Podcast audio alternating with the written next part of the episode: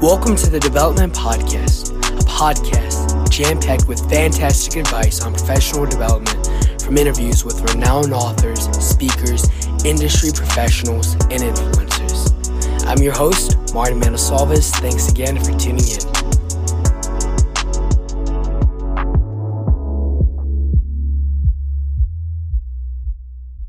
Hi, everyone. Thank you so much for listening in. Uh, today, I'm excited and honored to have bestselling author, attorney, and speaker Kwame Christian here to discuss how to negotiate more effectively.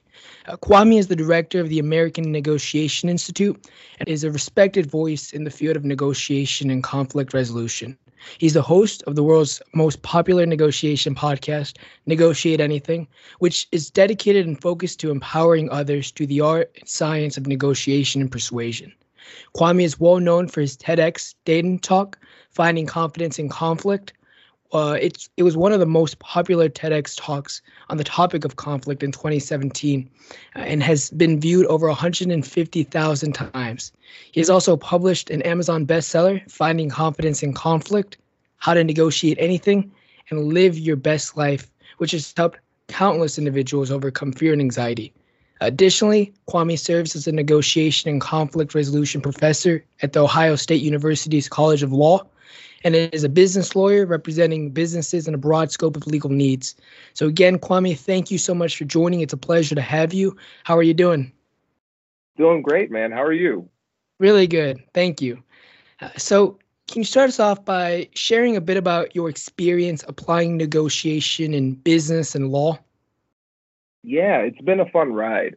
And so for me, I um I've used this in all aspects of my life, and I think that's one of the most interesting things about my approach is that it's not just limited to business and negotiation uh, for my clients as a lawyer.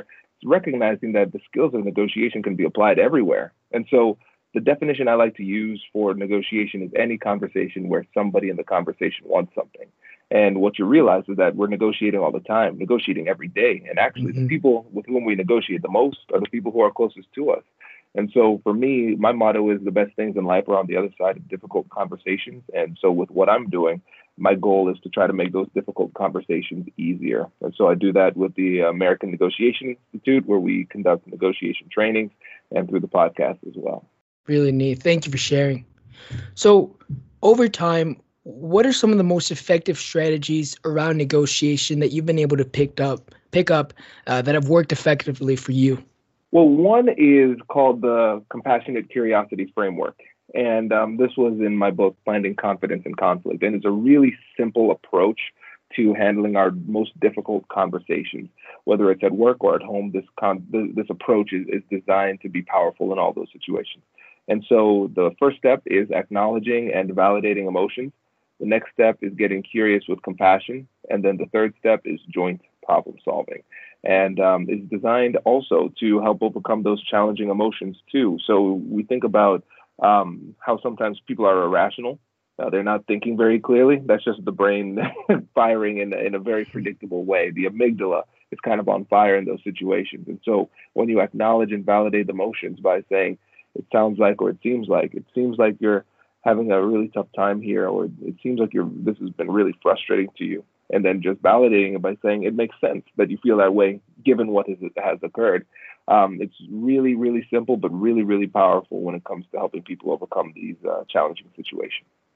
And so, you know, when you're working on that and when you're working on overcoming those situations, uh, how do you overcome, you know, sort of common barriers, whether those are initial barriers or barriers that, you know, uh, or once you're negotiating, you know, it's something that you experience.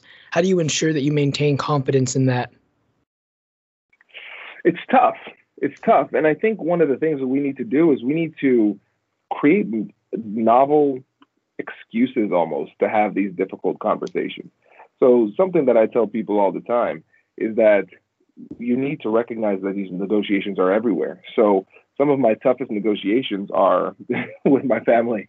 You know, so I have uh, I have a five year old. I have a uh, I'm married as well, and so I'm constantly using these techniques at home. And the mm-hmm. reality is, the more I use them, the better I get. And when I'm using these techniques every day and being intentional about using them in these conversations that don't have a significant impact business wise, it makes it easier for me to use these same techniques during those conversations that are very important and impactful business wise. So I think really the key to, to building confidence and becoming more comfortable in these situations is creating these everyday opportunities to practice and improve. Right. Can you share uh, a recent experience or a recent negotiation uh, that you participated in? And how did you personally prepare for that? Is your routine consistent? Yeah, I try to be as consistent as possible. And I think the routine and preparation needs to be systematic. And so that's sure. why on our website we have a uh, free guides at the American Negotiation Institute.com slash guide. You can get access to all of our free negotiation guides that'll help you prepare systematically. Um, it's over 15 free guides. So basic business negotiation, conflict resolution, how to have difficult conversations about politics, whatever it happens to be, we have those guides mm-hmm. there to help people. So I try to prepare thoroughly and systematically before every conversation. And um, I remember recently I was in a negotiation where um, it was there was a business aspect of the negotiation, uh, and then there was also a litigation aspect. I'm not a litigator, but on our negoti- on our le- legal team we had litigators, and I was helping more on the business transactional side. And so the negotiation that we had was figuring out amongst ourselves which of the lawyers was going to lead the discussion, um, which approach do we need to use, here's my take on it based on my experience doing business transactions and from the psychology that's happening. Um, and then they say that makes sense, but considering these legal aspects that might actually hurt our litigation uh, approach, so we can't say that, but maybe we can say this. And so reconciling those differences amongst ourselves in order to create a coherent negotiation strategy that we could implement together. And again, that just really goes to show just how important it is to use these negotiation techniques, not only externally when we're dealing with prospects or the opposing party, whatever it might be, but also internally to make sure that all of us are on the same page so we can operate in, in concert with one another during the negotiation. Right. It's really good. And what sort of strategies, as far as persuasion and con, um, convincing, was able to help you to be you know more effective think the, the most persuasive tool you have at your disposal is a great question. And it sounds so simple, but it's really that powerful and really that easy. That's why the, the foundation of the compassionate curiosity framework is based on curiosity, asking great open ended questions. And a lot of times, what you do is not really convince people with the amazing arguments that you put together, but you create a logical path where they persu- persuade themselves. You just sure. ask the right questions, they start to see things differently, and then they adjust their position. They feel as though they did it by themselves, but really it was your guidance that led them there. So, in a LinkedIn article, uh, you mentioned sometimes we're so obsessed with getting the yes that we forget that no is often the right answer. Uh, so to take it further, uh, Chris Voss, a great speaker and, and a former FBI fo- FBI hostage negotiator, says that when you say no, you feel safe and protected. You feel like you've made no commitment at all. Uh, so you are going to give more information. So I'm really curious to hear your thoughts on that quote and the power of saying no. Yeah, it's it's really counterintuitive because we're always focused on trying to get that deal done. And Chris, actually, I've had him on the show, uh, the Negotiate Anything podcast before. He, he was a great guest, and um, yeah, he's absolutely right you sometimes you want to actually invite the other side to say no. I I start off a lot of my negotiations with feel free to say no to this, um, and uh, it makes people feel safer because mm-hmm. usually it's the opposite. Usually it's uh, they're like, oh man, here's this guy. He's going to push for something. He's going to ask for something really hard. All that stuff. And um, the the reality is, what ends up happening in those situations is you create a, uh, a situation where they say, okay, they're going to want something, I'm going to need to defend myself. And so they're going in there with that defensive posture from the very beginning. But instead, if I just say, hey, feel free to say no to that, it, it's a pattern breaking move. They say, oh, that's that's interesting. I mean, I'm let me look more into this. Maybe mm-hmm. let me share a little bit more because I feel safer. I, I he invited me to say no. I did say no.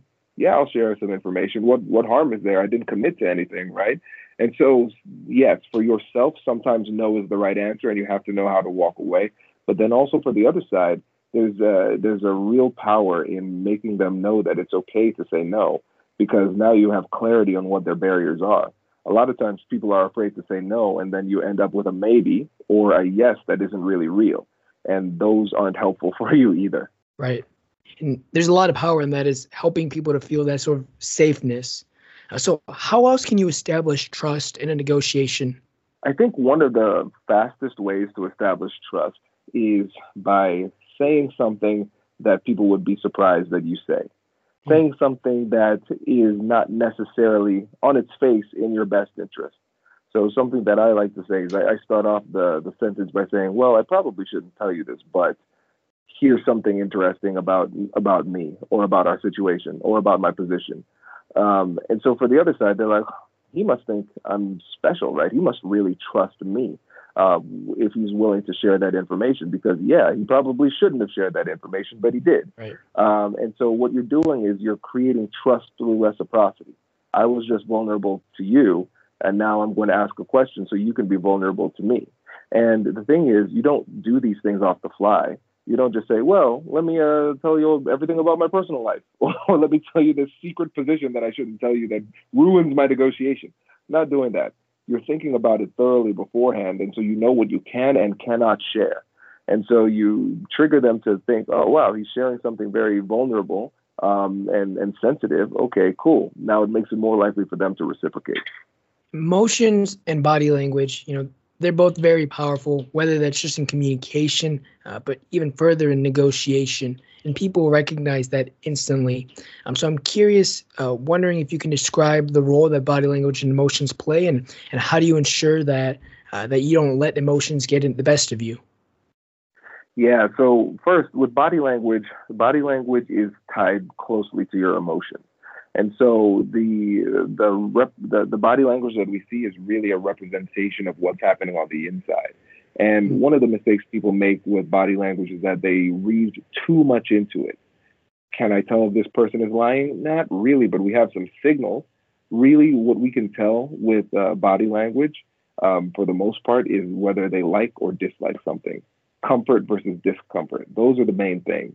The best book on this is called What Every Body is Thinking by Joe Navarro, a fantastic book.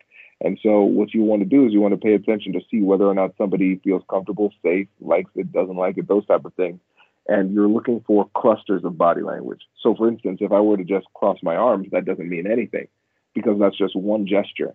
But mm-hmm. with a cluster, we're looking for two or three gestures within uh, about a two second span. So, if I cross my arms and then lean back, okay, I crossed my arms to make myself feel safe, to, to almost like a self hug and protecting myself. And I leaned back, meaning that I'm creating distance. That's something that shows dislike, discomfort. So I wonder what that was. It might have been triggered by a thought that they had. It might have been triggered by something that I said. But for me, what it is, is for me, it's a trigger for curiosity. I need to know what that was. And so I'm going to ask a question based on what I'm seeing, and I'm going to try to learn from that. And then as far as making sure that our emotions don't get a hold of us, I think what's cool about the compassionate curiosity framework is that it can be flipped. So it's not just for the external negotiation, but also for the internal. So mm-hmm. before the conversation, I'm acknowledging and validating my own emotions. I'm getting curious with compassion toward myself to figure out why I feel this way, what led me to this. And then after that, I'm going to joint problem solving, where I'm reconciling the differences between my heart and my mind what satisfies me emotionally, what satisfies me substantively. And so then I can have a little bit more clarity. And then I can kind of determine before the conversation even begins what things during this conversation could set me off. And so it makes me more emotionally prepared and more emotionally stable during the conversation. Sure. And I love what you said, you know, body language being sort of represent representation of, you know, the inside and how you feel and, and it shows. Uh, so it's uh, really interesting. Uh, there's a great quote by Stephen Covey. We often listen with the intent to reply than understand. Uh, and you know this can be both destructive and it's hard to break out of at times, especially in a negotiation, uh, because it prevents us from really understanding the other party. Uh, so I'm curious, what are some uh, more effective ways to listen? Well, I think first we have to practice. And um, I think in some of our closer relationships, what we should try to do is practice by not saying anything. Like, seriously, just listen. And your goal in the conversation is just to listen, summarize, ask questions, listen, and treat specific conversations as just exercises in listening. Because one of the things that you have to overcome is that desire to say something. It's like a compulsion. And so you have to train yourself to recognize that compulsion. And then during an actual negotiation, ask yourself, is this something that needs to be said? If not, then don't say it. Give them the opportunity to talk. And so it's you have to train yourself. And for me as a mm-hmm. lawyer, you know, I'm all I have to get over that listening to respond, right? Um, it's tough, but it needs to take practice because this isn't a natural response to these situations. So the practice is, is really important in that. What are common you know barriers and one of the hardest barriers in fact that, that you see in negotiation that, that people miss and, and how can we better respond and and you know make the most out of it Oh, that's a really good one. Um, I think one of the biggest barriers is the the challenge of managing emotions, like we said before, and recognizing that these conversations aren't really going to be won and lost based on logical, rational arguments in a lot of these situations. Sure. As much as we would want it to be based on data, statistics, information, facts, logical reasoning, a lot of times it's not, and we jump to that as our our our only thing. And I think it it's almost like the that saying, if um, your only tool is a hammer, then everything looks like a nail. Um, you you can't adjust. It's too rigid, too inflexible. So we have to be better um, at wrestling with these emotional challenges that mm-hmm. people might have because they're not going to be able to even process your great argument that you came up with if they're in a hyper emotional state makes a lot of sense. In a podcast episode focused on how to negotiate uh, when others have the power, you mention how our ten- our tendency is to give things away because we are even certain that the other party wants them. Uh, wondering if you can expand on this. Yeah, when when we believe the other party has the power, then it makes it more likely for us to make concessions. But we don't think strategically about it. We don't mm-hmm. think whether or not we need to make those concessions. That's the first thing. The second thing is we have to understand how our threat response works because our threat response will lead us to have a narrowing of our focus. Where if we're back in the jungle um, and uh, uh, you know a jaguar is chasing us, I don't want to be thinking about you know my taxes or anything like that. I need to just focus on this jaguar and how I can get away from it. That's it. And so it's beneficial in those truly survivor based situations. But the reality is that's not where we are right now, cognitively and socially. We're at a point where we're dealing with higher level things, but our brain mm-hmm. still responds with that lower level response. And so what we need to do is expand our perspective and start to think about different parts of the situation. You have to find ways to find your power. Where's your value? You know, if you're in a situation where it is a um, a, a manager or your boss or something like that, you will focus on the fact that, oh man, they have all the power. If they wanted to, they could just fire me, all that stuff. But what unique value do you bring? And even if it's um, you're struggling to find that, just recognize it's not easy to just replace somebody. There's a cost for replacing people. It's a lot harder than people think. And so um, I think what we have to do is be willing to stand in that moment of discomfort to make an analysis in the moment to see what really needs to be done. Take some time and question it and mm-hmm. only adjust when it really, really, really, truly is a situation where you don't have any other option. Sure. So it's so important to expand your perspective. Uh, but to take it further, how do you become comfortable with asking for what you want? You have to practice, and and this is something mm-hmm. that I've struggled with. That's why my my book and the TED Talk both have the name "Finding Confidence in Conflict" because it's it's really not only just walking through my journey, but helping people to create their own journey, to overcome their own unique emotional and, and psychological barriers to being their best selves in these conversations. And so when you think about asking, it's not so much the asking uh, that's the challenge, it's the fear of what happens if it doesn't go well. Mm-hmm. That's what people back the fear of rejection. And rejection hurts. And it can it hurts in a, a like a literal sense. They actually did a study where they gave people who just experienced rejection analgesics and it, it like a Tylenol, like a painkiller, and it actually reduced the amount of pain that they felt and discomfort that they felt. So it's actually processed like a real legitimate pain, which is wild. And so um, the, the the pain associated with rejection is very real. And so what we need to do is put ourselves through some level of desensitization training, where we say, all right, I'm going to ask for things that I don't think I can get. I'm going to start asking for more things. And I'm going to actually invite rejection. This is something I did. I called it uh, rejection therapy. It was actually from a, a mm. TED talk called, by Jia Jiang, which was really, really good, um, called, I think, 100, 100 Days of Rejection. Mm-hmm. And so I started asking for things I, I shouldn't get, like going to a, a coffee shop and asking for an extra pastry um, you know, whatever it might be, trying to negotiate at Walmart, you know, and these, these really ridiculous types of situations just so I could hear somebody tell me no.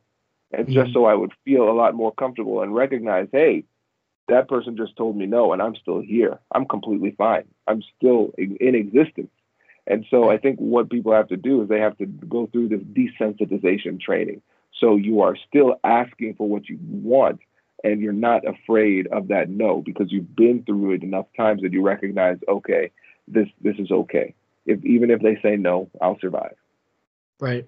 And I, I love his TED talk. I, I thought that was one of the most funniest things I've I've seen is him you know having lists of things and some of the things you know going up to a random person and and asking to play soccer in their backyard. And one of the things he found was you know the more people you ask someone is bound to say yes regardless of how ridiculous the idea may be. Um, so having that sort of uh, you know idea in the back of your mind uh, because you're right you know negoti- uh, rejection is is real and and but it's also very common. I mean so you know you mentioned practice what are other ways to, to handle rejection and negotiation? I think one of the things that's important to do is recognize that every decision leads to another decision. It's never over. Sure. never over, right? And um, negotiation is a tool. It's a tool that helps you to get what you want, but there are other tools that you could use. And it's other people that you could have too, right? So if I'm negotiating with you, Martin, and you don't give me what I need, okay, fine. I'm going to try to think about my alternative. And mm one of the best ways to improve your confidence in a negotiation is to actually think through your alternatives before the discussion begins. You're asking yourself, what happens if I don't get this deal? What's my alternative? Sometimes before the conversation, what I'll do is I'll negotiate with my alternative. This I'll negotiate with plan B to make plan B even better, which gives me more confidence in the negotiation with person A because I know that plan B is really solid and I just made it even better. Mm-hmm. And so I think just positioning yourself more strategically in the interaction will help you um, to to get over rejection a lot faster. And I think it's also important to remember that not only do you have other options, you'll survive, but also the negotiation never really dies per se. Sure. Like uh, it, I, whenever I end a negotiation, it's like it's over for now. So I say, um, based on where we are right now, it doesn't seem like we can make it happen. But if something changes on your end, let me know. If something changes on my my end, I'll let you know. Right. So even if it doesn't work out now, I'm letting people know. Listen, if something changes, we could come back and make this happen. Mm-hmm. And so um, then it gives you an opportunity to come back in the future and still make it work. Uh, but I don't feel the pressure to do that necessarily because I have an alternative. Right and it i think it also helps them to feel you know sort of more comfortable and more trust in you knowing that you know you're not just um, you're not just working on you know making them do this but rather you're giving them the option. So it's really good. And how can you use negotiation to to build and expand your relationships? I say this. When it comes to negotiation there are three pillars. Getting what you want avoiding things you don't want and strengthening relationships and in my opinion, the third pillar is the most important strengthening relationships. So negotiation can and should be used as a relationship building tool. And so one of the key methods of using negotiation as a relationship building tool is through curiosity, asking questions. It is a very great tool for gathering information. And when you're having these conversations, you're learning more about the other person. You're learning more about what they need, what they want, what they're afraid of, what they like, what they don't like, all those things and it puts you in a better position to solve their problems and puts you in a better position to see opportunities for yourself down the road. But even if those opportunities don't present themselves, you still navigated that conversation in a way that makes the person like you more. The the greatest negotiators speak the least during the negotiation. That's really the way it should work. Mm-hmm. But that's very rare in these conversations. Most people are kind of selfish communicators where they're trying to talk over, talk more than, or not even listening to the other side. But if you can demonstrate the key fun, fundamental uh, principles of empathy, respect, listening, curiosity, um, you're a great conversational partner. People are drawn to you. And it's a great way to use negotiation as a powerful networking tool. Right. It's really good. So, are there any final thoughts you'd like to share around negotiation before we conclude? I will uh, harken back to the words of Nike just do it. Mm-hmm. just do it. I think a lot of people overthink things, and you just have sure. to put it into action. You have to put it into action. And these aren't natural responses. It's not natural to be threatened in a situation and then get curious and ask questions. It's not mm-hmm. that's not a natural response. So that's why you have to practice it. So my challenge to everybody is to to first use the compassion and curiosity framework. Um, acknowledge and validate emotions, get curious with compassion, and joint problem solving. You'll have an opportunity to do that at some point to, today or tomorrow if you interact with people. I guarantee you. Mm-hmm. The next thing is prepare effectively. And so um, I forget if I mentioned it earlier, but if you go to AmericanNegotiationInstitute.com slash guide, you can get access to all of our negotiation guides that will help you to prepare effectively. And so if you have a big negotiation coming up, whether it's a salary negotiation, talking to somebody about politics or race or um, anything it might be, we have over 15 guides that can help you systematically prepare for those conversations. So take that opportunity uh, to use those free resources to put yourself in a better mm-hmm. position. Right. Preparation and practice both being you know, so crucially important. So, so really well said. Uh, well, Kwame, thank you again so much for, for your time. Your thoughts have just been really helpful uh, to hear. So thank you again, and, and I hope all the best for you. Uh, listeners, if you have any questions, please feel free to contact us uh, via LinkedIn. But with that, thank you everyone for listening and have a great day.